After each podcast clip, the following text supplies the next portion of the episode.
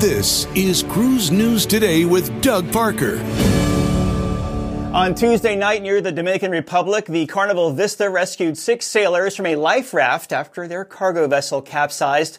Now, upon receiving an emergency alert, the captain swiftly altered the ship's course from Amber Cove to pick up the men. After the rescue, the Carnival Vista informed the DR's Coast Guard about six other missing crew members, prompting a search operation, and then continued its scheduled six-day Caribbean voyage from its home port of Port Canaveral. This incident marks the second rescue involving a Carnival Corporation line in 2023 following a similar operation by P&O Cruises Iona in the North Sea in October where it saved sailors from a sunken freighter, the Verity.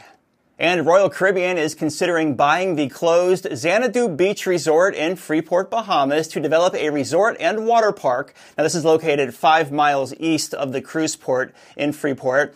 Negotiations are ongoing with Xanadu's owners and a formal purchase agreement is expected soon, though not confirmed yet. The proposed resort operated by Royal Caribbean and Celebrity will enhance the cruise experience with a world-class beach resort.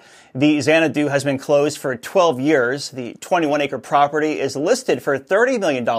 That's after a $20 million price reduction. It features a hotel, marina, villas, and access to the beach.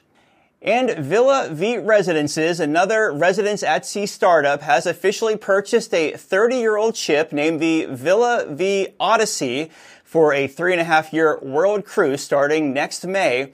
The Odyssey, built in 1993 and recently refurbished, offers various amenities including pools, restaurants, bars, and a golf simulator. If you don't want to buy a cabin, you can actually rent one starting at $89 per day for an inside cabin and $199 per day for a balcony cabin, or just buy one for 99 grand. And cruise line stocks were up on Wednesday. Carnival Corporation of 2.5%, 18.27. Royal Caribbean up slightly, 120.47. And Norwegian up 4%, 19.22. If you have a lead on a story, you can send it our way, tips at cruiseradio.net. Have yourself a great Thursday. I'm Doug Parker with Cruise News Today.